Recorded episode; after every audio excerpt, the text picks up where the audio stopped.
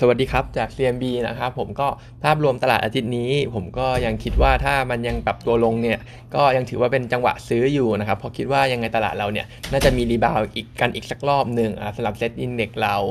ส่วนสถานการณ์ในฝั่งของพม่าที่อองซานซูจีถูกจับนะครับเกิดรัฐประหารขึ้น อันนี้เองจริง ๆ แล้วผลกระทบเนี่ยเรายังไม่รู้ว่ามันออกจะเป็นมาเป็นด้านดีหรือด้านแย่ลงนะครับเพราะว่าจริง ๆ แล้วถ้าเราย้อนกลับไปดูหน่อยไหมเนี่ย ย้อนกลับไปดูเมื่อก่อนเนี่ยตอนที่รัฐบาลทหารเข้ามาบริหารประเทศเนี่ย GDP พม่าโตได้ค่อนข้างดีนะครับแต่ว่ามาเริ่มชะลอตัวมันเริ่มชะงักเนี่ยตอนตอนที่องซานซูจีเข้ามาบริหารประเทศนะครับเพราะฉะนั้นสถานการณ์ที่เกิดขึ้นเนี่ยเราก็ไม่รู้มันจะออกมาหน้าไหนนะครับ แต่ว่าก็ถือว่าเป็นความเสี่ยงทางด้านการเมืองเศรษฐกิจแล้วก็การลงทุนนะครับเพราะฉะนั้นเองก็หุ้นที่มี exposure อยู่ในพม่าที่เรามองเห็นละลิสออกมาเนี่ย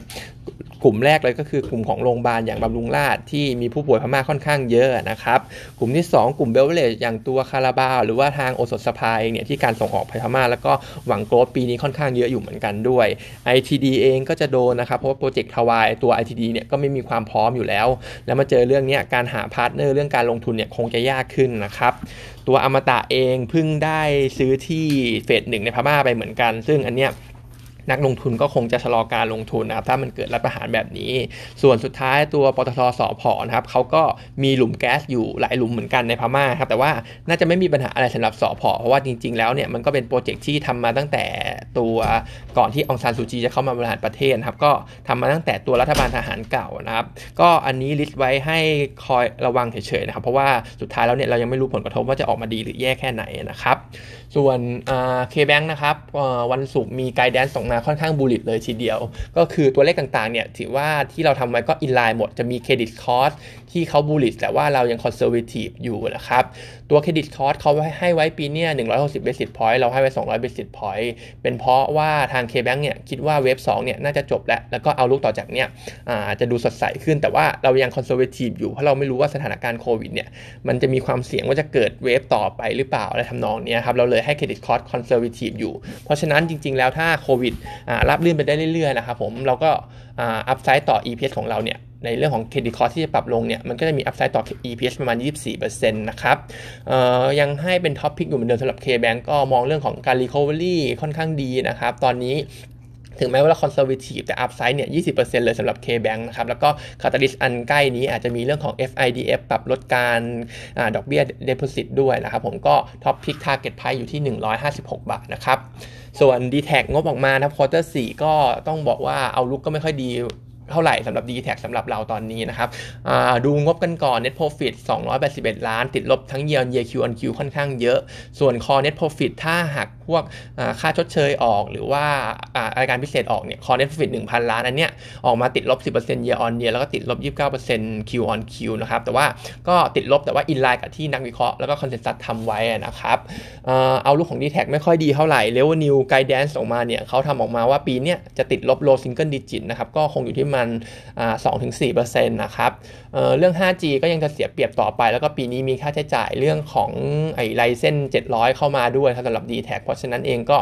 เอาลุกเรื่องของ e a r n i n g ต่างๆ ไม่ค่อยดีเท่าไหร่ ยอด Subscriber ก็มองว่าปีนี้จะเสียประมาณ3 0 0 0 0 0คนด้วย เพราะฉะนั้นเราคัด e a r n i n g เขาลงนะครับ 13%ปีนี้ 4.2%ปีหน้านะครับ Target Price ดึงลงมาจาก 39.8 เหลือประมาณ 35.2 นะปัจจุบันนะครับแต่ว่า Analyst เขาเนี่ยยังให้เป็น Y อยู่เพราะเขาบอกว่าตัวยิสำหรับ d t แทเนี่ยถือว่าสูงกว่าตัว a d v a n c e หรือตัว True นะครับผมยิวเขาสูงกว่า a d v a n c e ประมาณ 1%เอ่อซึ่งจริง ๆ แล้วผมไม่ค่อยอ่าไม่ค่อยบายเรื่องนี้เท่าไหร่ เพราะว่าจริง ๆ ถ้าเล่นยิวเนี่ยไปหา diff กับ jazz if ดีกว่า แต่ถ้าจะเล่น operator เนี่ยผมก็แนะนำเป็นตัว a d v a n c e ดีกว่านะครับ target price advance เนี่ยเราอยู่ที่ประมาณ 220 บาทนะครับ ส่วนเซ็ปเป้นะครับผมอันนี้มี preview นิดนึงก็คือ outlook preview ในช่วงของ quarter สี่ quarter หนึ่งของเขาเนี่ยจะยังค่อนข้าง soft อยู่เพราะว่า ผลกระทบจากโควิดนะครับทางฝั่งประเทศที่เป็น export ของเขาเนี่ยไออินโดกับฟิลิปปินเนี่ยก็ถือว่า demand หายไปค่อนข้างเยอะ แล้วก็เรื่องของ freight เรื่องของคอนเทนเนอร์เองเนี่ยมันก็ทำให้ การสั่งซื้อจากฝั่งประเทศพวกนั้นเนี่ยมันชะลอตัวไปเหมือนกันจาก 2 เรื่องนี้นะครับจะเห็นการฟื้นตัวชัดๆ จริง ๆ ตัวนี้ก็ประมาณ quarter สองปีนี้ที่ก็น่าจะฟื้นตัวตามเรื่องของไอ้โควิดไปนะครับผมแล้วก็ quarter สองปีนี้ถ้าเทียบเนี่ย growth ก็น่าจะดีด้วยเพราะว่าปีที่แล้วเป็น low base แล้วก็ช่วง quarter สองตรงนี้ก็ high season ด้วยนะครับก็น่าจะดีขึ้น ส่วนเรื่องของกัญชาสำหรับเซ็ปเป้นะครับเขาก็เหมือนเป็น เหมือนราคาหุ้นก็ไม่ได้สะท้อนกับตัวข่าวประเด็นการเก็งกำไรของกัญชาเท่าไหร่นะครับ เพราะว่าจริงๆแล้วเซ็ปเป้เนี่ยยอดส่วนใหญ่เป็นส่งออก แล้วก็ประเทศทางฝั่งอินโดนีเซียกับฟิลิปปินส์เนี่ยยังไม่ได้มีกฎหมายอนุญาตเรื่องของการบริโภคกัญชานะเพราะฉะนั้นก็ตัวนี้เองเนี่ยถ้าจะเก็งกำไรเรื่องกัญชาเนี่ยไปตัวคาราบาวหรืออิชิตันดีกว่านะครับ short term เองเนี่ยดูไม่ดีเท่าไหร่สำหรับเซ็ปเป้แต่ว่าตัวนี้ก็ถือว่า long term fundamental ยังได้อยู่นะครับเราทำ EPS growth ไว้ประมาณ 15%สำหรับ 2 ปีข้างหน้านะครับ upside เนี่ยมีพอสมควรเลย target price เราให้อยู่ไว้อยู่ที่ประมาณ26 บาทนะครับส่วนสุภาลัยเขาออกมาประกาศแผนตัวสำหรับปีนี้ของเขานะครับ ก็ค่อนข้าง aggressive นะครับโปรเจกต์ที่จะลอนช์เนี่ยประมาณ 34,000 ล้าน บวกขึ้นมาจากปีที่แล้ว 40%แล้วก็ตัว revenue target เนี่ย 28,000 ล้านนะครับ บวกขึ้นมา 40%เหมือนกัน year on year นะครับ ซึ่งที่ผ่านมาถ้าดู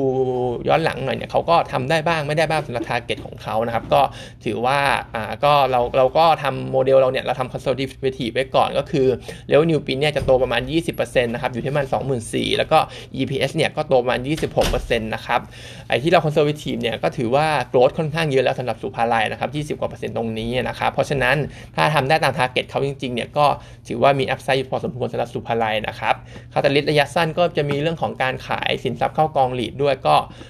ยังแนะนำเป็นบายนะครับสำหรับสุภาลัย target price อยู่ที่ 24 บาทนะครับ วันนี้เท่านี้นะครับ